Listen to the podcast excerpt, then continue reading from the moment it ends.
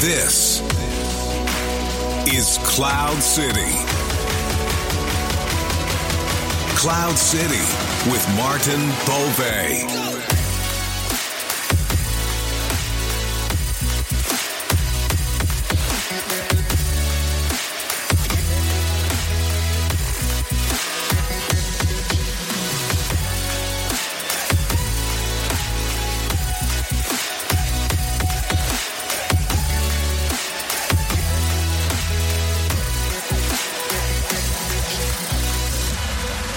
Dit is Cloud City, ik ben Maarten Bové en we beginnen met aflevering 4. Vandaag heb ik Henri van Roelen in de studio, CIO van de VUB.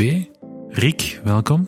Dankjewel. En daarmee heb je meteen al verklapt dat ik twee voornamen heb, Henri of Rick. Er zit een lang Belgisch verhaal achter dat ik nu de, de luisteraars niet mee zal vervelen. Maar Rick is mijn roepnaam, dus daar reageer ik waarschijnlijk het best op. En zoals, zoals je zegt, uh, CIO aan de VUB, nog niet zo gek lang. Hè, sinds uh, mei van dit jaar, in het midden van coronatijden, wat een beetje vreemd is uh, om op die manier ergens te beginnen. Um, maar daarvoor voornamelijk grote Amerikaanse internationale bedrijven. Ik heb ook wat rondgezworven over de wereld, dus het een en ander gezien en meegemaakt. In verschillende industrieën gezeten en dus nu aan de VUB. Mijn oude alma mater, waar dat ik ooit lang geleden afgestudeerd ben. Oké, mooi.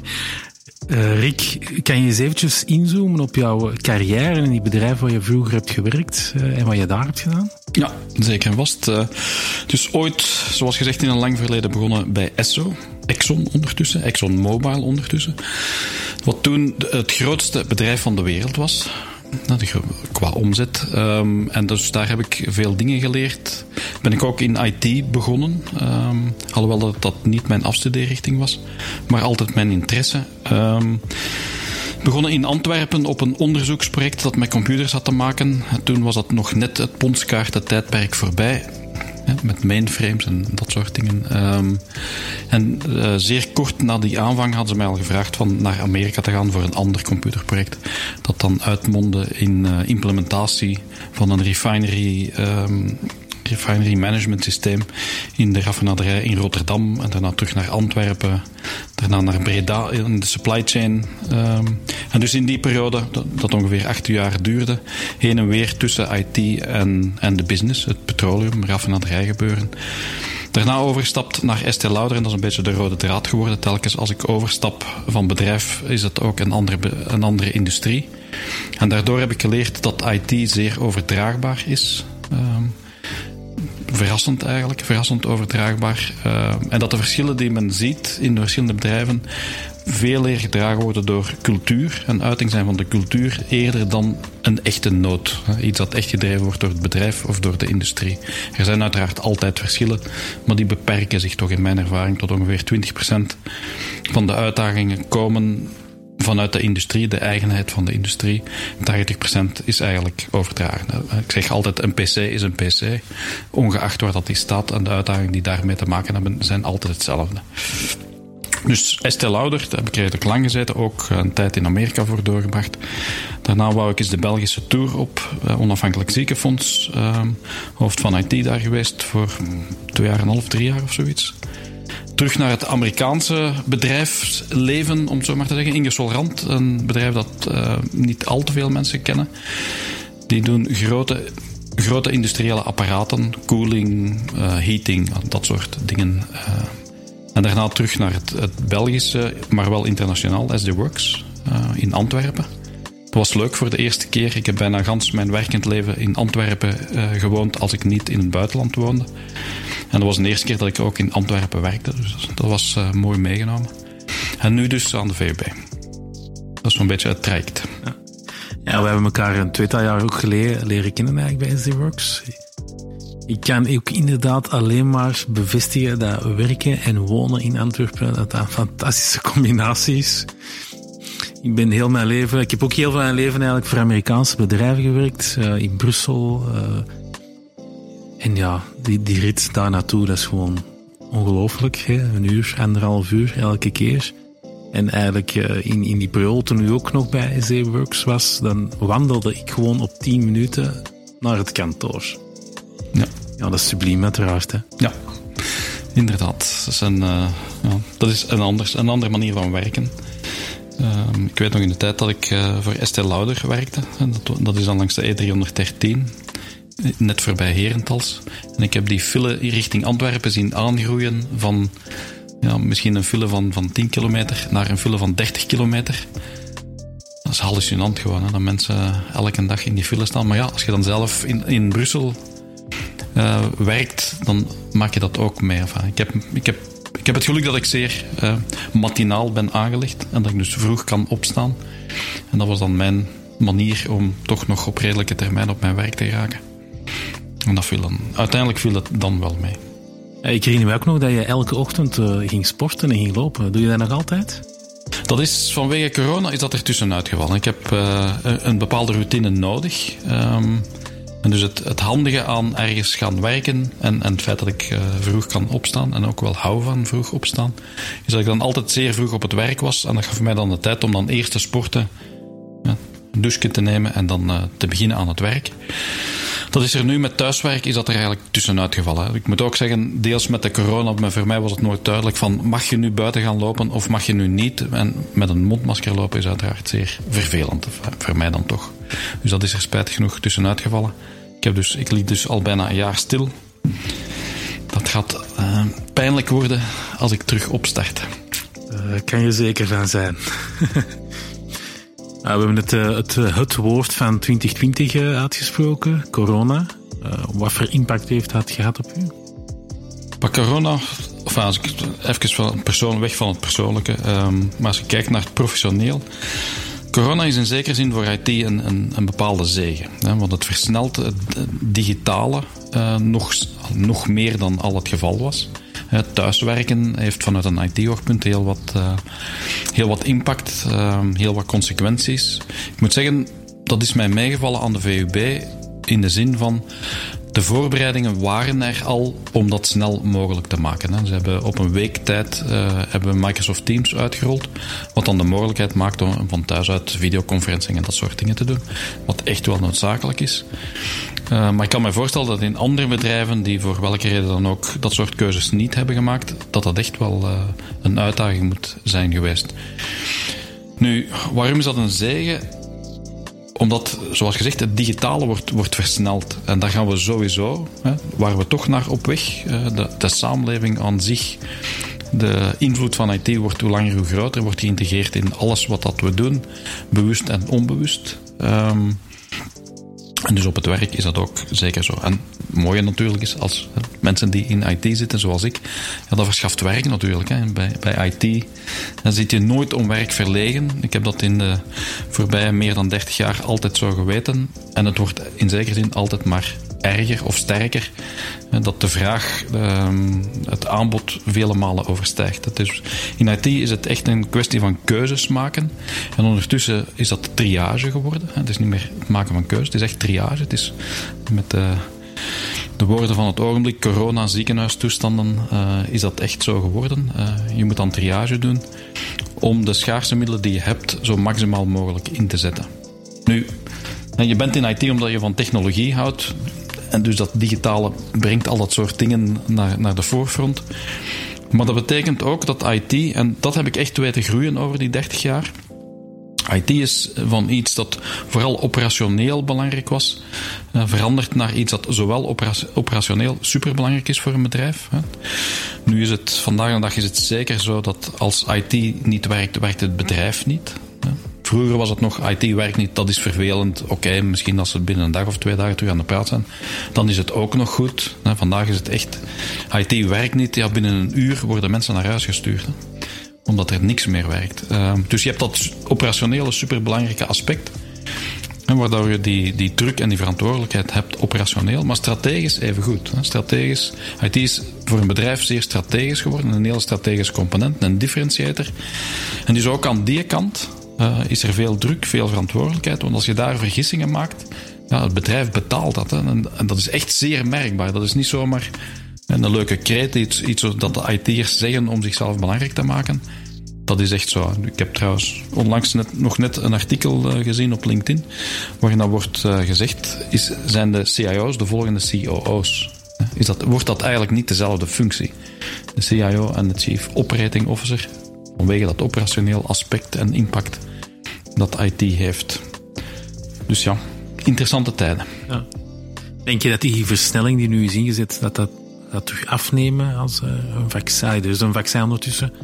Maar als dat gedistribueerd wordt, uh, denk je dat dat terug gaat afnemen? Ja, en laten we hopen dat dat, dat dat snel gaat, hè, dat vaccin. Allee, ik zal zeker een van de eerste in de rij staan om, om dat te, te laten inspuiten. Ik weet dat sommige mensen daar wat huiverachtig over zijn. Ik zit daar zelf anders in.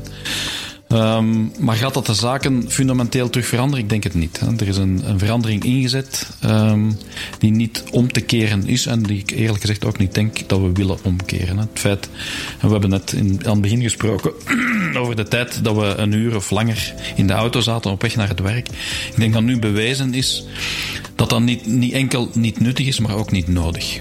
Um, dus ik vermoed dat we naar een omgeving gaan waar het meeste kantoorwerk, om het zo maar te zeggen, dingen die je van achter je bureau doet, dat je die in het vervolg thuis zal doen.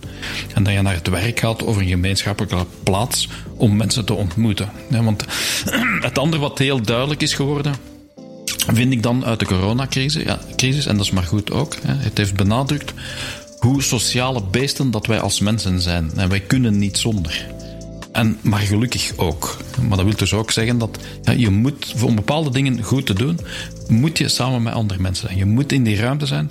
Dat voegt iets toe dat niet te omvatten is door middel van de techniek en van het digitale. Nou, ik, ik, kan het enerzijds niet uitleggen, want ik ben een techneut, dus ik ben meer naar dat technische gericht.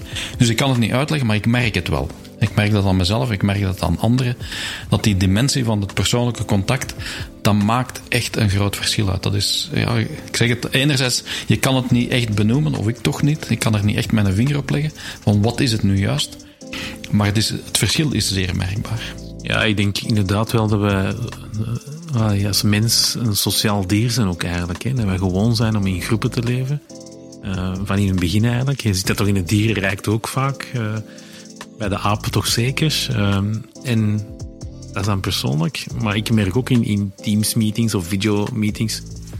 Ja, volgens mij registreren nu eerst dan ook impulsen die niet kloppen. De mensen kijken nooit niet recht elkaar in de ogen. Uh, vaak een vertraagde reactie. Die dingen dat.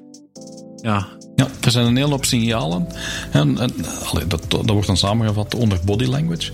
En in een groep als je het echt fysiek samenzet, dan merk je veel meer dingen op. Want je zou kunnen zeggen, met, met een videoconferencing, je ziet ook iemand, dus je ziet ook body language.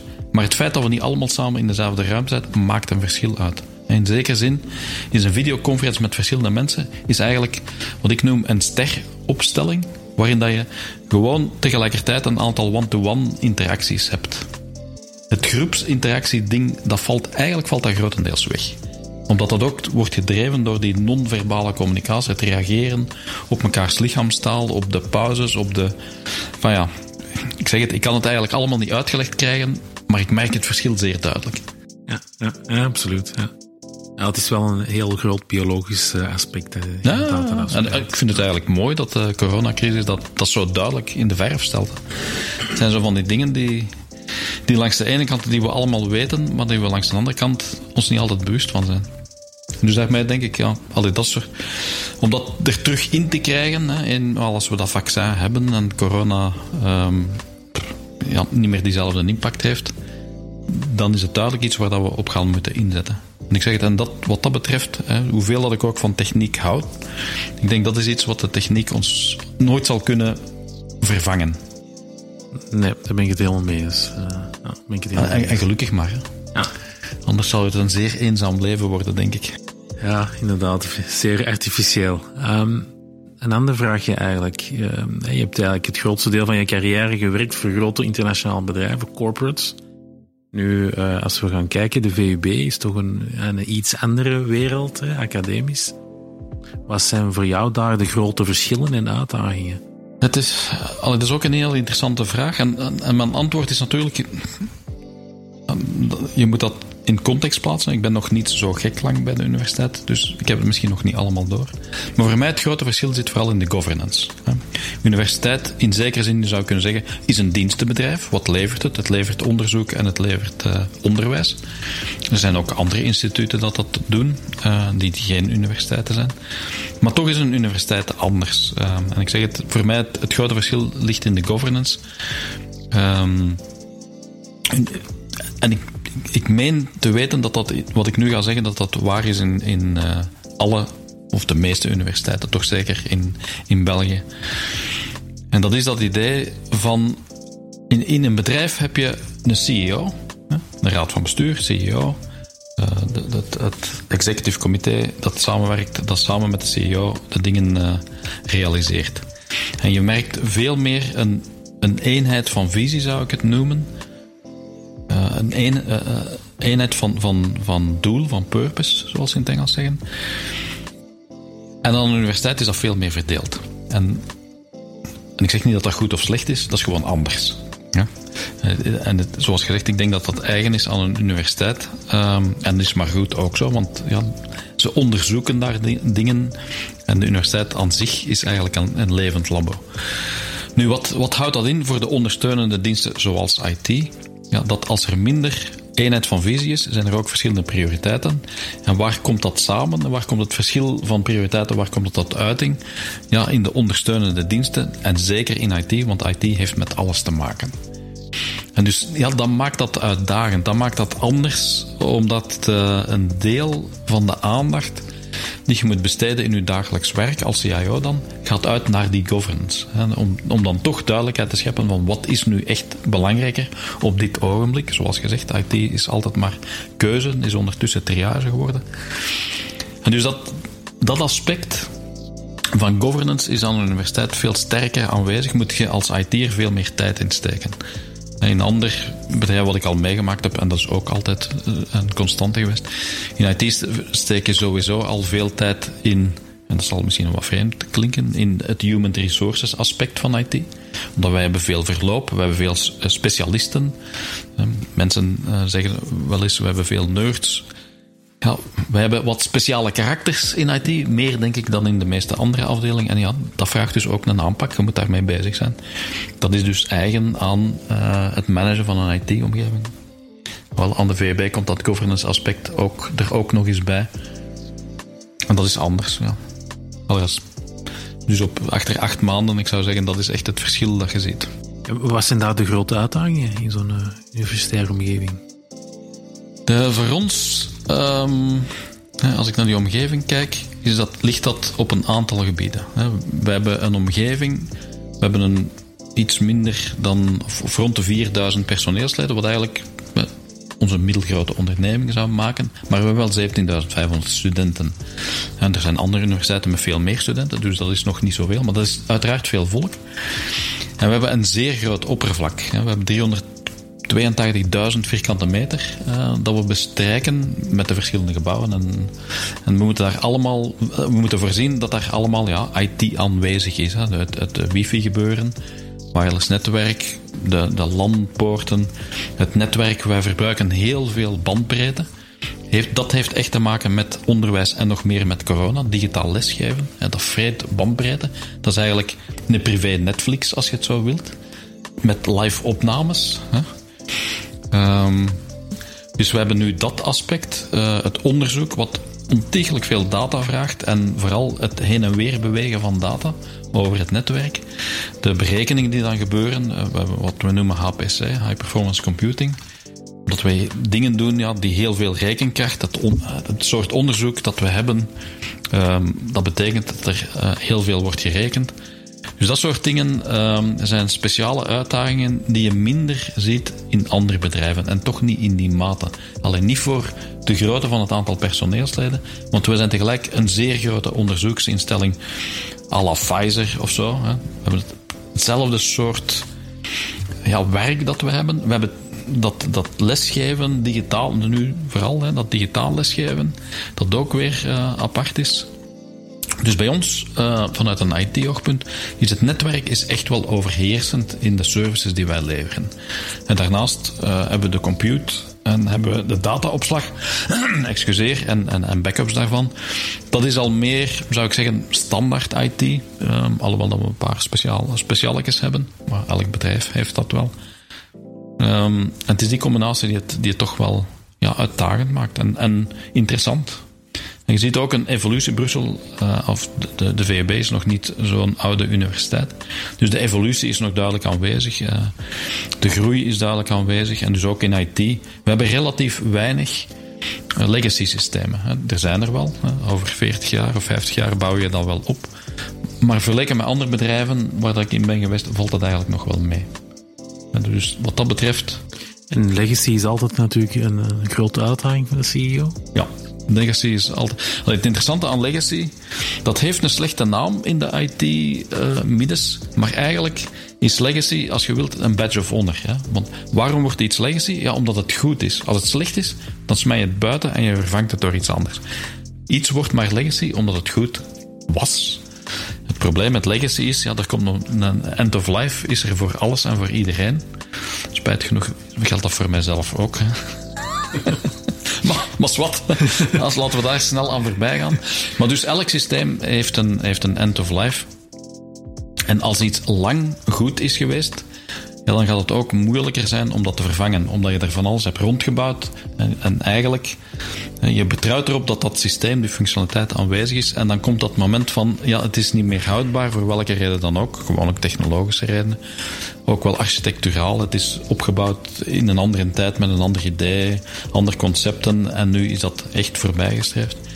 En dat is hetgeen wat het moeilijk maakt. Het is ondertussen zo ingebouwd, zo verweven met al de rest dat je doet dat is de moeilijkheid. Um, en ja, ik zeg het, dat in IT is dat uh, iets dat je vaak en, en veelvuldig tegenkomt. Allee, het andere wat mij altijd doet lachen, uh, is dat er mensen gewoonlijk uh, die in een nieuw bedrijf, een jong bedrijf stappen, oh, leggen ze, en is dat mogelijk, het zo ver laat komen. Weet wel, en eigenlijk moet je hopen dat alles wat je vandaag maakt, dat het op een dag legacy zal zijn. Want als het niet zo is, dan heb je nu iets gemaakt dat niet op niks trekt en het zal vervangen worden voordat het kans heeft om legacy te worden.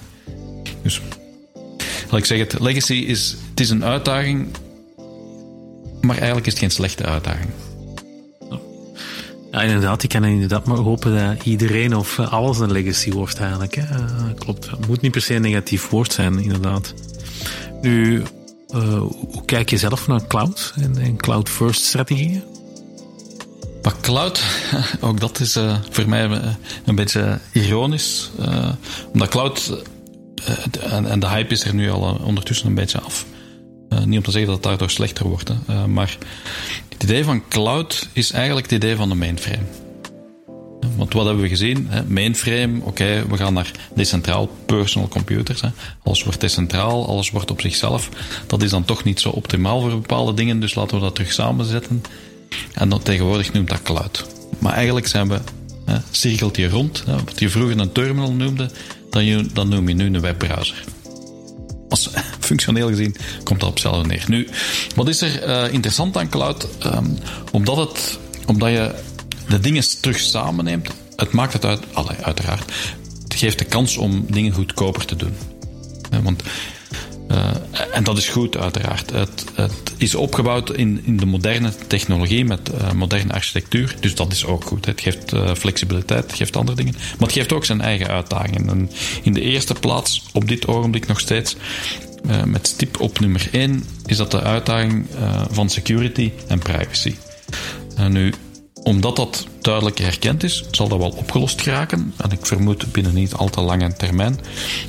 Dus die movement naar cloud, um, die is er zeker en die heeft ook zin. Wij zijn aan de VUB. We zijn nu bezig met wat men noemt private cloud. Um, dat is eigenlijk de technieken van cloud toepassen, maar in je eigen omgeving. Of in een datacenter dat, dat je beheert. De volgende stap is um, naar hybrid cloud, waarin je bepaalde dingen in een datacentrum staat dat je beheert of kent. En dan het andere stuk, de echte cloud, een datacentrum dat je niet kent en niet beheert. Um, gaan we aan de VUB volledig overstappen naar cloud? ik vermoed niet en ik vermoed geen enkel uh, bedrijf of zeer weinig bedrijven uiteindelijk. Hè. Je, hebt altijd, je moet altijd die balans hebben met wat heb ik onder controle of wat heb ik nodig om zelf onder controle te hebben. Al is het maar voor dat gevoel van veiligheid te hebben. Versus de andere dingen die cloud geven. Gewoonlijk kost, maar ook flexibiliteit. Dat, dat, mochten we ook niet verwaarlozen. En zeker het feit dat je zo snel kunt upscalen en downscalen. En voor, zeker in onderzoek is dat, um, is dat zeer interessant dat je kan zeggen van ja, nu heb ik veel rekenkracht nodig, maar dat is beperkt in tijd.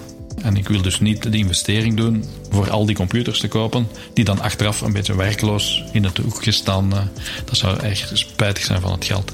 En dus dat, op dat soort uh, gebieden heeft cloud echt een toegevoegde waarde. Ik zeg het, is een evolutie. Um, en wij zitten aan de VB nog redelijk aan het begin van de evolutie. Ik weet dat andere mensen verder zijn. En wij zullen dat ook wel volgen. Maar het heeft zeker zijn plaats. Zeker. Nu, en op vlak van innovatie, hoe, hoe werkt dat eigenlijk in, uh, bij de VUB? Maar innovatie is, uh, dat zit vooral in de onderzoeksopdracht van de universiteit. Als ik kijk naar de IT-afdeling, de centrale IT-afdeling om het zo maar te zeggen, onze opdracht is zeker niet innovatie. Onze opdracht is robuustheid, betrouwbaarheid, uh, standaard services. Dat is eigenlijk onze opdracht. Wij maken het mogelijk voor onderzoekers om de dingen te doen die zij doen. In, in bedrijven, in commerciële bedrijven, heb je meer eigenlijk binnen IT een innovatieve component. Aan de universiteit is dat minder, vind ik. en terecht. Omdat je daar ja, een, eigenlijk de helft van de universiteit is onderzoek. De helft van de opdracht van de universiteit is onderzoek. Onder andere ook in IT. Enfin, dat maakt het ook dan weer interessant hè, voor een centrale IT-afdeling. Omdat je zo dicht bent bij het nieuwe wat komt. Hè. Je, ziet dat als het ware ontstaan.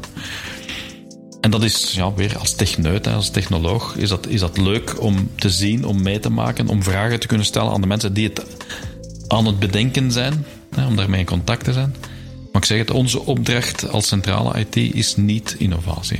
Wij zijn innovatief in het gebruik van bestaande technologieën, niet in het uitvinden van nieuwe technologieën. Dat is, allee, dat is toch wel anders. Wat zijn jouw de verwachtingen de komende jaren eigenlijk die gaan uh, veranderen? ik, ik, denk dat het alleen maar, en ik weet dat dit een dooddoener is, maar, maar het is echt zo, dat alleen nog, nog sneller, nog meer um, gaat veranderen. Um, en ik, ik zeg dat, dat maakt het altijd maar in. Dat, maakt het interessant. Hè? Ik zeg, als je in technologie geïnteresseerd bent, dan is het super interessant om in die tijd te leven. De, uh, Moore's Law, die, die zegt van elke alle 18 maanden heb je een verdubbeling van rekenkracht. En zo, we zijn nog altijd niet aan het einde van die periode. En dat is al meer dan 20 jaar. Dat dat, allee, dat, dat voor de eerste keer werd geponeerd van alle 18 maanden. Ja, heb je verdubbeling van rekenkracht. Ik denk wat we nu vooral gaan zien is um, hoe springt je met de gigantische hoeveelheid data om. De, de sensoren die tegenwoordig, de IoT, zoals dat wordt genoemd, dat levert zo gigantisch veel data op dat was het ware op dit ogenblik verdrinken in data. We zien de bomen door het bos niet. En we hebben eigenlijk ook niet de tools en de rekenkracht om de bomen door het bos te kunnen zien. Maar we hebben dus een schat aan een schat aan data. En die moment gaat komen dat we als het ware daar terug meester van worden. En dat we echt eruit kunnen halen wat er daar allemaal in zit. En dat gaat, ook dat gaat weer een, een revolutie zijn. Hè. Dat is, ja. Het andere wat ik zie gebeuren, en, en dat is een, een hele een heel interessante discussie met AI. Het verhaal van AI. Ja, je komt op een moment dat die een AI zo goed in elkaar zit, zo slim is geworden, om het zo maar te zeggen. Wat dat slim is, is kunnen over discussiëren, over intelligentie. Wat is intelligentie? Maar dat we op een, punt, komen, en ik denk dat we op bepaalde gebieden al op dat punt zijn, dat die een AI dingen doet die wij als mensen niet meer kunnen volgen. En dus dan voor mij is dat een heel interessante denkoefening van wat doet je daarmee? Wat doet je daarmee? Laat je dat gebeuren en vertrouwt je erop, het is bijna zoals een kind, dat al hetgeen wat je daar hebt ingestoken ervoor zal zorgen dat dat goed zal eindigen? Of stopt je het af en zegt je van als ik het niet kan begrijpen, ja, dan wil ik het ook niet. Die discussie moet, die is volgens mij nu aan de gang. En ja, het zal zeer interessant zijn om te zien wat gaat daar uitkomen. Want langs de ene kant, ik zeg het, AI kan dingen doen die wij nooit, waar wij nooit op zouden kunnen komen. Nooit. Als mensen. En vandaag leggen we wel de basis van de toekomst natuurlijk. Hè? Maar dat is, dat is elke dag zo. Hè. Dat was 20 jaar geleden ook zo. En dat was 100 jaar geleden ook zo. Als we naar AI gaan kijken, ben jij iemand die dan aan de positieve kant staat of meer de doemscenario's? Ik zit meer aan de, aan de positieve kant, eerlijk gezegd. Ehm, ik, ik, zeg het, het is bijna zoals een, een kind. Hè. Um, waar je voor moet zorgen, vind ik bij AI, is dat je alle randvoorwaarden oplegt of, of probeert te creëren zodanig dat wat eruit komt, dat dat positief is. Maar kan je voorspellen wat eruit komt? Nee, ik denk dat die tijd voorbij is. We kunnen niet meer, juist omdat we zeggen, dat op, op bepaalde stukken is, ja, we hebben, we hebben allemaal onze limieten. Hè? Ook, en uiteraard, mensen hebben ook hun limieten. En we zitten wat dat betreft op bepaalde gebieden ja, op onze limiet. En die AI gaat ons daaraan voorbij. Allee, we hebben het uiteindelijk zelf bedacht. Het is ons eigen kind, om het zo maar te zeggen. Maar wat dat ding kan, en waar dat toe kan leiden, zijn dingen die wij nooit zelf zouden kunnen. En is dat dan goed of slecht? De toekomst zal het uitwijzen. Ja, ja inderdaad. Ja. Ja, een algemeen AI die alles weet en slimmer is dan iedereen, dat zal nog, heel, lang, nee, nee, dat, zal nog ook heel lang duren als ze dat toelaten. Ja, inderdaad. Dat idee van er is een masterbrein hè, dat, dat ons allemaal in het oog houdt en controleert en van alle dingen begint te doen. Allee, dat verhaal, daar, daar geloof ik niet in. Eerlijk gezegd, dat, dat, ik denk dat dat, de, dat is echte science fiction. In bepaalde gebieden, um, ik zeg het, dat AI dingen zal kunnen verwezenlijken dat wij als mensen nooit zouden kunnen bedacht hebben, daar geloof ik 100%. 100%. Allee, je moet al niet verder kijken als naar uh, het maken van materialen door 3D-printingen. Er zijn vormen, door optimalisatie komt dat aan vormen uit dat je als mens nooit zou bedacht hebben. Maar je dus ziet dat de, de sterkte dat daarvan komt, is vele malen groter en zo verder en zo verder. Enfin, waar, waar dat je ook probeert te optimaliseren. Je gaat veel verder door dat soort technieken toe te passen dan dat, ja, dat, dat je als mens zou bedacht hebben. En dat is een goede, een goede zaak. Ja, zelfs op vlak van, van vaccins maken en zo en dergelijke gebruiken ze al heel veel AI. Ja, inderdaad. Allee, dat, zal, dat soort dingen. Hè. Moesten we COVID, moest dat twintig jaar later gebeurd zijn, dan hadden we waarschijnlijk, ik ga wat overdrijven, maar op een maand tijd een vaccin. En nu duurt, nu duurt het al lang. En dat maakt het niet slechter, dat maakt het gewoon anders. We zullen bepaalde mogelijkheden hebben uh, ja, die we vandaag de niet hebben. Zal, zal alles goed zijn? Nee. Nee, niet alles zal goed zijn. Dus daar geloof ik ook niet in. Van het rooskleurige. AI gaat ons al het werk uit de handen nemen en we moeten niet anders meer doen als achterover in onze stoel luieren. Nee, dat, nee zo ver zal het ook niet gaan, denk ik. Maar ook geen Terminator, Terminator scenario's. Nee, nee, dat denk ik. Allee, dat hoop ik toch niet. Allee, dat, langs de andere kant, uh, en dat zit je nu al met, met drones en dat soort dingen, dan gaan we naar een, een leger dat uh, ja, voor, voor een bepaald gedeelte bestaat uit toestellen, als het ware. Ik vrees van wel. Al ik, technologisch kan dat. Ik hoop dat het niet zo ver komt, maar ik, zeg het, ik, ik vrees. dat, dat is een van de, denk ik, realistische mogelijkheden. En, en dat, is dan, dat is dan een van de aspecten waar ik van denk van, dat is geen goede evolutie. Maar het zal een evolutie zijn, ja. Zoals andere dingen. Daar zullen we ook van leren, hè. Zo is het. En dat, en dat, is misschien heel belangrijk. Hè. Je moet zien dat je van alles leert. Ja, mensen zeggen wel een keer uh, dat ze het vervelend vinden om fouten te maken. Ik vind dat niet. Het is alleen maar vervelend als je niet leert van je fouten. Rick, dat is een heel interessant uh, punt. Wat zijn zo de belangrijkste takeaways dat je zou willen meegeven eigenlijk rond ja, innovatie, digitale transformatie? Maar er zijn, als ik, als ik terugkijk op, op een aantal jaren um, van proberen aan innovatie te doen, het is vooral, nou, voor mij de grootste takeaways, je moet niet bang zijn om iets te proberen. Vooral niet. Probeer de dingen uit. Ik zeg ook altijd alleen, een van mijn dat is altijd, uh, met IT kan je alles. Hè. Als je maar genoeg tijd en geld krijgt. Dat maakt het ook zo leuk aan IT. Ik, ik geloof dat echt, ik kan er echt alles mee. Maar innoveren um, en, en in IT en, en succes is veel dingen proberen, maar ook zeer snel beslissen of het nu de juiste kant uitgaat of niet. En dat is, dat is een evenwicht. Hè. Dat is een evenwicht tussen. Soms moet je volharden om ergens te geraken. Maar allez, met je hoofd tegen de muur blijven slaan, dat, dat is niet gezond. En dus ja, het is dat evenwicht. Maar ik zeg het, het is vooral veel proberen. Maar ook zeer snel zeggen van oké, nee, ik denk niet dat het tot iets leidt. Ik zal maar iets anders proberen. Wat vind je de grootste uitdaging? Er zijn er zoveel. Ja.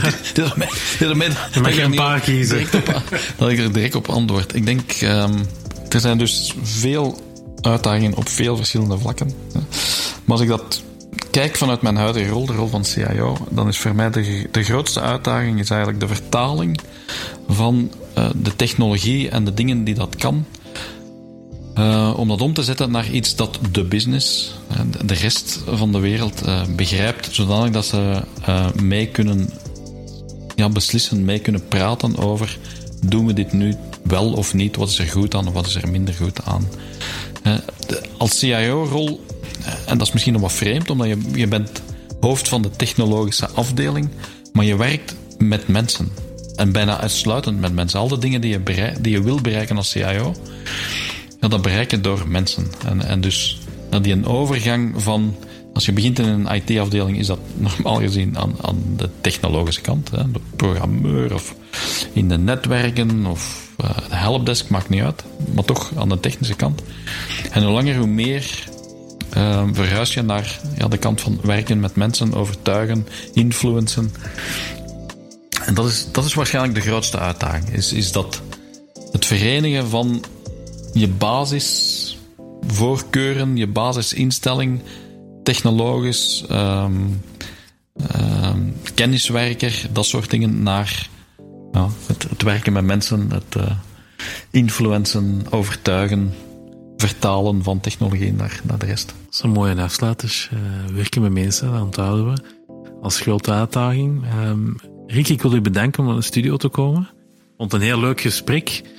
Je was ook een van de eerste mensen die op mijn lijstje stond eigenlijk om uit te nodigen voor de podcast toen ik wou beginnen. Uh, dus nog eens bedankt eigenlijk. Dat is graag gedaan.